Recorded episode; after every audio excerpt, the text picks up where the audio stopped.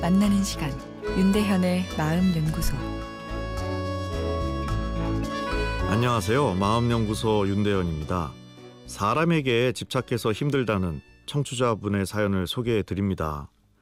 사람을 믿지 못합니다. 아, 믿지 못하면 그걸 숨겨야 하는데 대놓고 집착하고 표현해서 서로를 힘들게 만들어요. 예를 들면 제가 싫어하는 애랑 제 지인이 그냥 업무상의 대화를 해도 왜 내가 싫어하는 애랑 농담 섞인 대화를 하냐며 지인에게 화를 냅니다. 과거 학창 시절에 따뜻한 손을 내밀어줘서 좋은 사람인 줄 알고 믿었는데 그 사람이 목적을 가지고 저를 이용했다는 걸 뒤늦게 알고 정말 큰 상처를 받았어요. 아, 이후 사람을 믿어야 한다고 하면서도 계속 끊임없이 사람을 믿지 못해서 집착하고 의심해서 사람들을 힘들게 하고 저도 힘듭니다. 아, 라는 사연입니다. 어, 지난 월요일에는 누군가 나에게 사랑을 표현하면 불편한 마음이 든다는 사연을 소개해 드렸습니다. 다가오는 사랑에 거부감이 찾아오는 경우였죠. 어, 그런데 오늘 사연은 반대로 상대방의 사랑이 빠져나갈까봐 걱정하고 집착하는 경우입니다. 인간관계가 복잡하고 갈등이 생길 수밖에 없는 이유는 어, 사람들이 이렇게 다 다르기 때문입니다. 게다가 서로에 대한 호감이 있고 사랑을 한다고 해서 내 성격이 쉽게 바뀌지는 않습니다.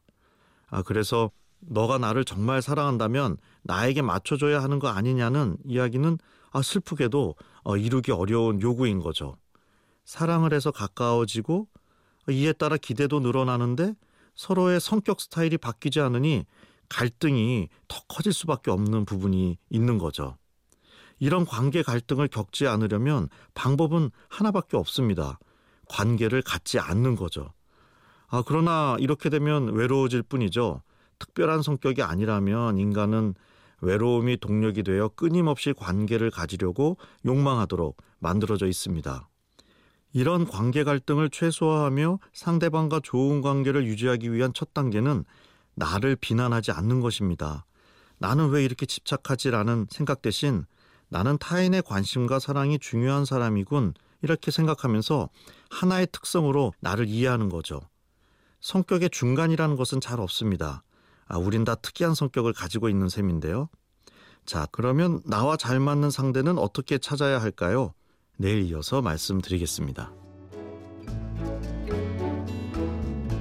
윤대현의 마음연구소 지금까지 정신건강의학과 전문의 윤대현 교수였습니다.